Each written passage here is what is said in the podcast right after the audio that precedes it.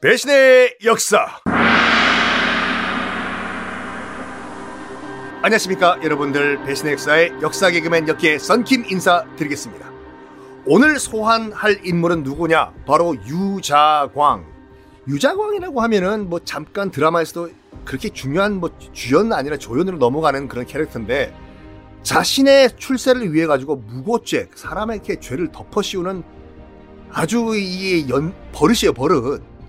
유자광이 누구냐면 얼자로 태어났습니다. 서자가 있고 얼자가 있죠. 서자는 뭐냐면 아빠는 양반이에요. 아빠는 양반이고 엄마는 양인, 그러니까 평민. 일 경우에 아들은 서자고 얼자는 뭐냐면 아빠는 양반, 엄마는 노비 같은 거예요.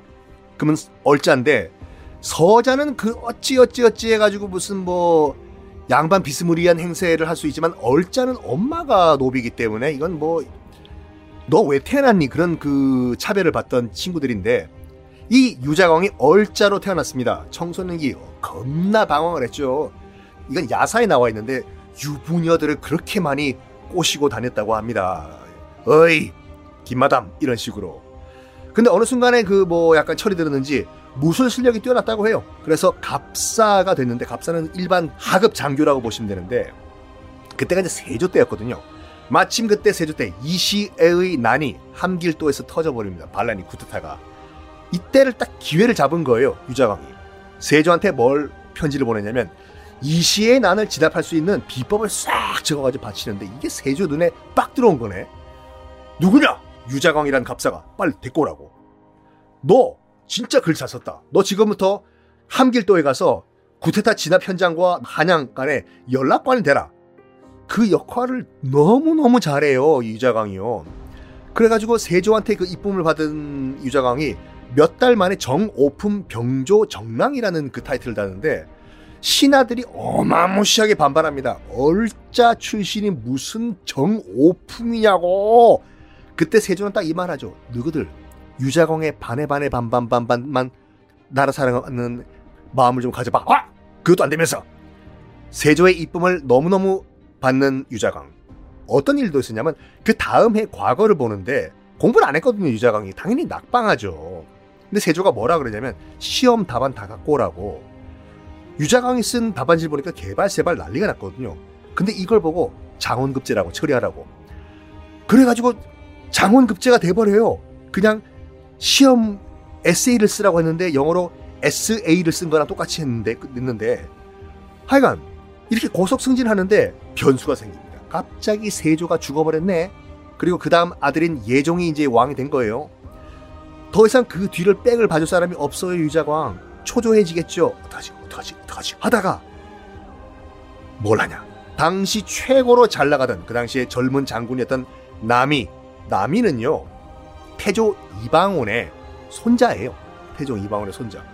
어마무시한 집안에 또 이시의 난을 진압을 했던 장군 출신이고 이런 젊은 장군 남이 남이가 역모를 꾸미고 있다고 뻥을 쳐버려요 예종한테. 근데 예종도 나댔거든요 남이가.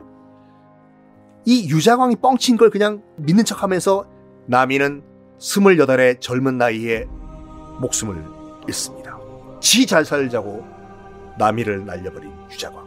어떻게 처리를 해야 될지 오늘도 남이 장군을 모시는 미아리에 거서 굿을 안 하시는 우리 박진 변호사님 어서 오십시오.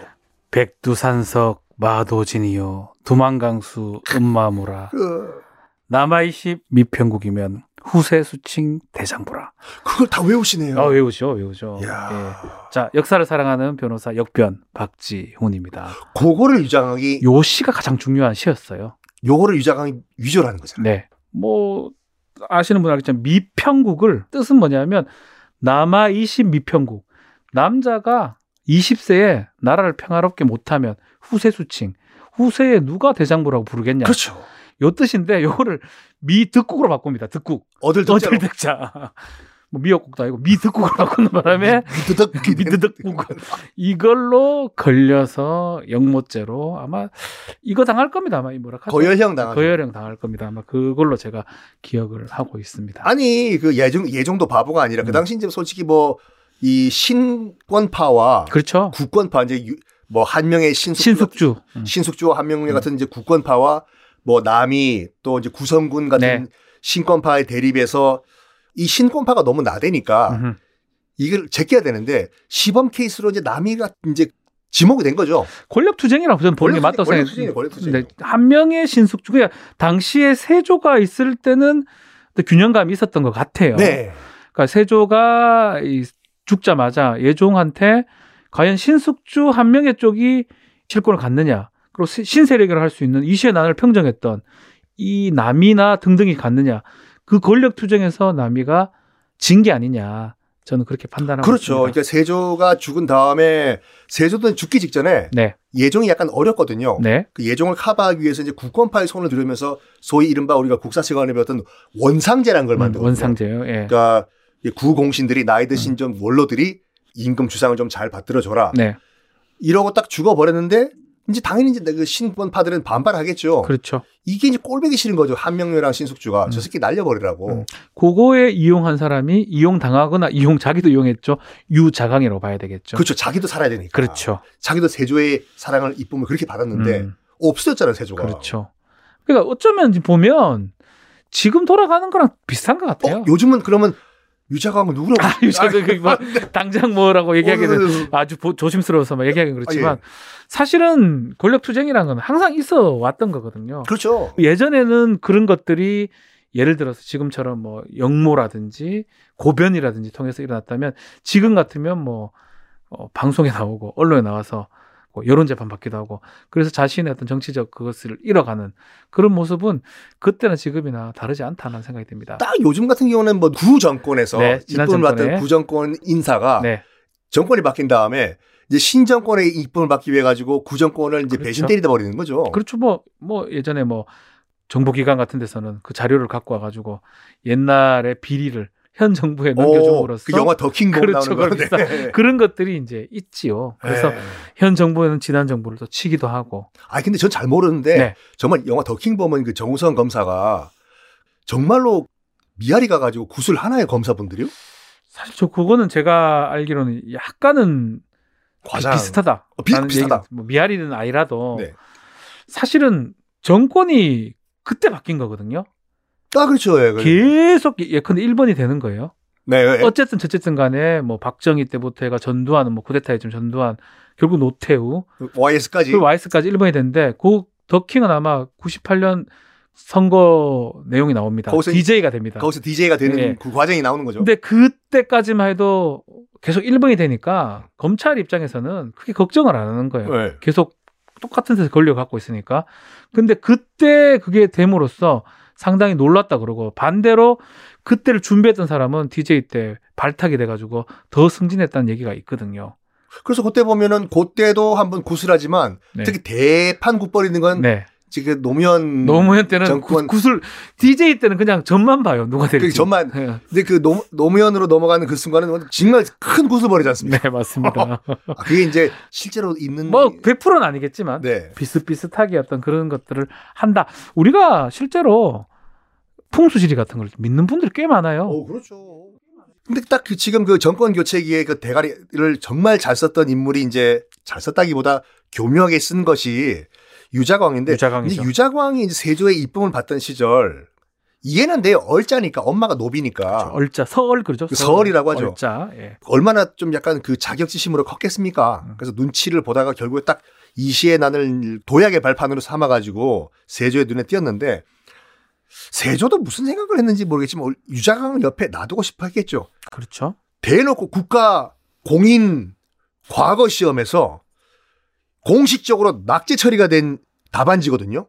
갖고 오라고 해가지고 그 시험지는 안 남아 있는데 말도 안 되는 답안지였다고 해요. 그러니까 낙제가 됐죠. 그렇죠. 근데 요걸 장원 급제를 시키라고 요거는 죄가 되나요? 그렇죠. 공무집행 방해가 됩니다. 공무집행 방해. 예. 와, 어. 위계에 의한 공무집행 방해가 돼요. 속임수를 써가지고 정상적인 공무활동 시- 과거 시험에 합격시키고 응시하고 합격시키는 일련의 과정을 혼란시키는 거죠. 네. 이게 왕이든 뭐든 간에 그건 성립한다고 봐야 되고 위기에는 공무집행 방해로 처벌받을 수 있습니다. 그 쌍둥이 자- 자매들 아버지가 성적 조작한 거. 그렇죠. 그거는 위기에 의한 업무 방해죄 돼요. 업무 방해. 일반 학교기 때문에 네. 숙명 요구였죠. 그죠? 근데 여기는 나라기 때문에 공무 방해가 됩니다.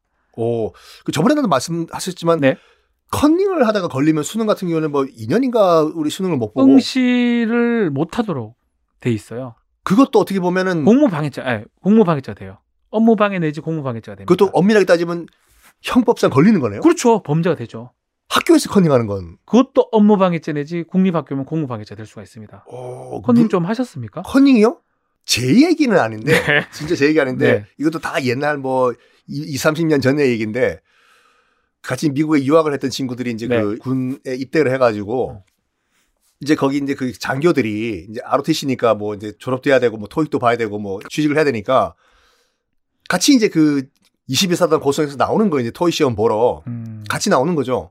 그래서 대각선으로 앉은 다음에 아 알려주는 거. 다 알려주고 이제 졸업시키고 뭐 이런 식으로 석초에서 지금이랑 비슷하네요. 석초에서만 빠라삐리뽕. 어쨌든 네. 범죄입니다, 이거 다. 다 범죄. 범죄가 됩니다. 근데 유자관 같은 경우에 네. 최초 의 기록은 뭐냐면 얼짜 때 네. 물론 심정적으로는 이해를 해요. 뭐. 이렇게 차별도 받고 그렇게 뭐 사회에 대한 불만이 있냐 DJ DOC 노래같이 네. 유부녀를 꼬시고 희롱하고 네. 이거는 어디까지가 죄인가요 이게요? 기본적으로는 그렇게 한다 해가지고 형법의 영역은 아니에요. 도덕적으로 뭐 좀 이상한 사람으로 보이긴 해도 형법으로 처벌할 수는 없다. 그럼? 유자관 요 희롱한 거는 우리가 도덕하고 법의 영역은 나눠지거든요. 그렇죠. 도덕적 영역으로 봐야 되죠. 그렇죠. 만약에 이게 뭐 희롱을 하다가 문제가 됐다 그러면 갑사라는 뭐 그렇죠. 공직에 못, 못 올라가죠. 가죠. 네. 범했다고 하면요. 야. 그래서 이 부분은 희롱한 행위는 아주 도덕적으로 비난을 할 수 있지만 처벌될 수는 없는 행위다라고 또 말합니다. 그리고 이제 아까 우리 또 네. 박 변호사님께서 시를 어, 읊어주셨는데 그 네. 우리가 남이의 시라고 하지 않습니까? 사내 대장부가 이제 나이 스물에 국가를 얻지 못하면 그게 어떻게 사내 대장부인가? 남아이시 미평국이면 후세수칭 대장부다. 그거를 미득국으로. 미터국으로 요렇게 일단 영- 남한테 연모죄를 뒤집어 씌운다든지 약간 이 무고를 하는 건 죄가 되죠, 이건. 그렇죠. 요거는 무조건 남을 처벌받기 위해서 허위 사실을 신고한 거예요. 그러니까요. 더더군다나 그걸 조작해 가지고 예. 그렇기 때문에 무고죄가 성립합니다. 무고죄. 무고, 무고죄는 어느 정도 처벌이 나오나요? 5년 이하의 징역이 대- 처할 수 있어요. 5년 이하요? 네 네. 아, 그럼 요거 같은 경우도 지금 요것만 딱 봤을 때는 유자강이 심각하죠. 5년 이하네요. 예, 심각하죠. 이거는 역모를 씌운 거거든요. 이건 너 죽어라 이거거든요. 죽어라 이거거든요. 네. 상당히 최고형을 받아야 될 부분이죠. 이 부분은. 어떻게 보면 증거를 조작했다고 할 수가 있는데 일반적으로 증거 조작하는 거는 어느 정도 죄가 되나요? 근데 이제 이건 좀 애매하긴 해요. 증거를 인멸하거나 네. 그러면 이제 문제가 될 수 있는데 이게 증거라고 보기는 어려운데 예종이 좀 쏘갔을 것 같다는 생각 들어요. 예종이 좀 어리버리한 왕이고 또 일찍 죽었잖아요, 또. 그렇죠. 미드국이가 뭐 그걸 믿고 그- 그럽니까? 그러니까 그래서 증거를 조작했다고 보기는 어려워요.